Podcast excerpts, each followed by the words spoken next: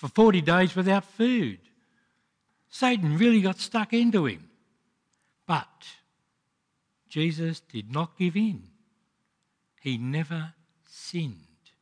And this is very important. This is one of the central truths in the Christian faith because a sacrifice for sin needed to be perfect, unblemished, and without defect, and therefore without sin. It was this sinless Lord Jesus who bore our sins. It was truly the righteous for the unrighteous, as chapter 3 and verse 18 puts it. It was the Lamb without blemish or defect, as chapter 1 and verse 19 says. Jesus, who, as the Creed states, is very God of very God, begotten, not made, of one being with the Father, is he who bore our sins. You know, we often get other people to do the jobs that we don't really want to do ourselves, don't we? Yeah? But not Jesus.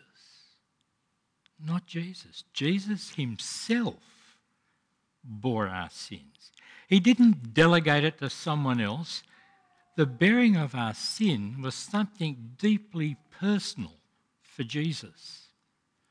Jesus didn't bear our sins from a distance. No, instead, he got up close and personal, didn't he? For we're told he bore our sins not just superficially, not just simply on the cross, but in his body on the cross. Christ's suffering was the agony of the wounds and lacerations from the whip, the agony of a 33 year old body being pierced by rusty nails, the agony of the crown of thorns being jammed onto his head and of his side being pierced with a spear, his lungs suffocating, his dry mouth, and his breathless body hanging on the cross at Golgotha. And then the separation. My God, my God, why have you forsaken me? He did it himself. And those two words, he himself, stresses the voluntary nature of this substitution, yeah? The voluntary nature of his death. Jesus willingly bore our sins. Nobody forced him to do it, nobody took his life from him. He willingly gave his life for you and me. Remember, he said, No one takes it from me. I have the power to lay it down, I have the power to take it up again. Now, the language used here might be you know, a little bit quirky, but it's the language of substitution, isn't it? He became our substitute. Notice how Jesus didn't merely forget about our sins. He didn't try to, you know, explain them away. He didn't wave his hand and sort of make them disappear. He bore our sins as Peter said, he suffered for us. And his suffering is the bearing of our sin. 2 Corinthians 5 says, God made him who had no sin to be sin for us. Jesus bore our sins by copying the full penalty that our sins so rightly deserve. Kierkegaard says here, Jesus endured God's curse on sin when he suffered and died on the cross. Jesus voluntarily took upon himself the curse that was pronounced upon us, and by his death removed it. Whose sins did he bear? Well, that's a pretty obvious answer, isn't it, by the text? He bore our sins. You see, his death was unique. His death was unlike any other death. His death was for our sins. Hey, whether you like it or not, we are part of this passage this morning. His death was for you and it was for me. He bore our sins. It's what the passage from Isaiah 56, oh sorry, 53 said this morning as it was read to us. the Lord has laid on him the iniquity of us all. And Jesus, or rather, as Jesus suffered the agony of being nailed to the cross and dying there, he did so as our representative. He did so in our place. Scripture tells us many times, doesn't it, that the penalty for sin is death. And here we find that Jesus himself bore our sins in death instead of us having to bear our sins in death. And this is atonement. Jesus took our place, he suffered the penalty that our sin deserved. Anyone who understands the Jewish sacrificial system, as Peter did when he wrote, you would be familiar with this whole concept of a substitutionary death, where an animal without spot or defect was offered as a sin offering in a person's place. 1 John 2 confirms that. It said Jesus is the atoning sacrifice for our sins. And in fact, it goes on, it says not just for ours only, but also for the sins of the whole world. We have this same confirmation in 1 John chapter 4. This is love. Not that we loved God, but that God loved us and sent his Son as an atoning sacrifice for our sins. The great preacher C.H. Spurgeon said here that as we were born in sin, by the death of Christ, that birth is now undone. We are unborn to sin through the sin bearing death of Jesus, and we have now been reborn to new life in Christ. Now, this is fantastically good news for sinners, yeah? Christ bore our sins. He bore Jono's sins, he bore Kim's sins, sins, he bore um, my sins, your sins. And even though the consequences of our sins may be unbelievably painful sometimes, we have the sure and certain reality that our sins have been dealt with once and for all in the death of Jesus. And that is fantastic news. We should be proclaiming that from the rooftops. We should be like John the Baptist, pointing to Jesus and saying, Behold, the Lamb of God who takes away the sin of the world. But do you believe this? I mean, the implications are huge, aren't they? Have you come to the point in your life where you can say, I trust you, Jesus, that all my sins, all the ones that are public, all the ones that are private, all of them have now been dealt with by you personally on the cross. I don't have to bear them anymore because you, Jesus, have borne them for me. That's an important question. Do you really believe this? You see, even though the death of Jesus is sufficient for everyone, it doesn't mean that everyone's sin is automatically forgiven.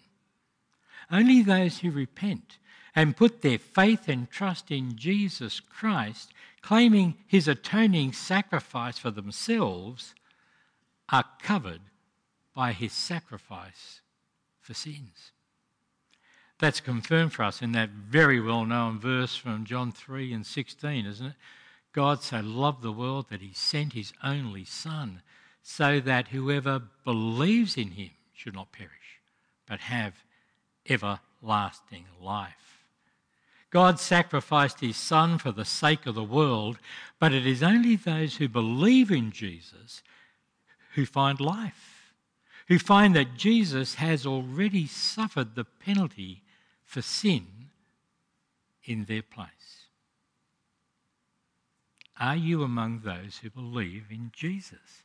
Can you say with confidence, He Himself bore my sins in His body on the cross?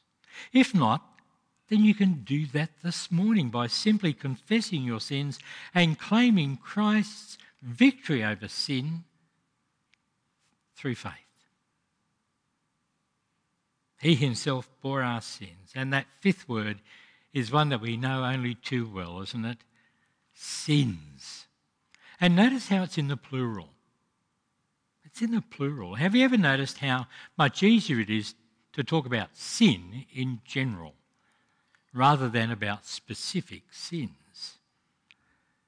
I would think that most of us wouldn't have any problem to say that, yes, we're sinners. But what if I asked you to come up here out the front this morning and to tell the rest of us what you're like? What things have you done that are maybe sins. You know, could you come out here and confess that you're an adulterer or a murderer or a thief or a rampant gossip or that you've got a gambling problem or something like that? This is the message of the gospel. This is humanity's hope. This is the glory of the cross. This is the wonder of God's grace. And this is what makes Good Friday good. Jesus himself bore our sins. Why? So that we might die to sin and live for righteousness. And that statement suddenly makes this all very personal for us as well, doesn't it? His death was so that we might also die to sin and live for righteousness. The death of Jesus sets us free from our bondage of sin and it gives us the desire to live for righteousness. It's an enabling process as we come to Christ and we are forgiven. It enables us to lead a new life that is no longer focused around a sinful way of life, but that seeks to follow Jesus wherever he leads us, that seeks to Put first the kingdom of God and his righteousness. Peter says that by his wounds you have been healed, quoting from Isaiah 53. Christ's wounds have brought restoration to our sin scarred lives. The healing here means to be forgiven and to be restored. It's not referring to physical healing. And that is how Peter doesn't say that by his wounds healing is offered to you or that healing is possible. He says, by his wounds you have been healed. In other words, the cross has achieved exactly what God designed it to achieve. The cross does not merely create new possibilities, it creates new persons. In Christ, we become a new creation. Verse 25 says, You were like sheep going astray, but now you have returned to the shepherd and overseer of your souls. This is the healing that Peter has in mind that straying sheep will come to the green pastures of the Good Shepherd and experience his shepherd care and protection and provision and guidance. What a great privilege to be able to confidently say, The Lord is my shepherd. That's the good news of Good Friday. That's what we celebrate, well, that's, sorry, why we celebrate the death of Jesus. He himself bore our sins in his body on the cross. His death was unlike any other death, it was unique. Here was God bearing our sins, dying in our place, taking upon himself the ultimate penalty for our sins. And Peter says it's for us, it's for you, and it's for me. Do you believe this? Have you accepted this atoning sacrifice of Christ for you? It's one thing to know it, but have you experienced it? Have you embraced Jesus as your Saviour and your Lord? If not, why not? Why not do that today? Why not make today a really good Good Friday for you? See, Jesus has borne your sins on the cross, personally. If you need to talk to somebody about this this morning, then please come and see me or Jono after the service because it really is that important. Let's pray. Our gracious God and Father, we want to thank you again for your Son's death on our behalf. We thank you that you've made it possible for us to have our relationship with you restored. Father, thank you. And we thank you that in Christ, you not only forgive us, but you've given us eternal life and a living hope. Father, we look forward to the day when he will return in all his glory and power, and we will be with you in your kingdom forever. Father, what a future awaits us, and we give you our thanks for that because in and through Christ's death, we have forgiveness and new life. Thank you, Father, in his name. Amen.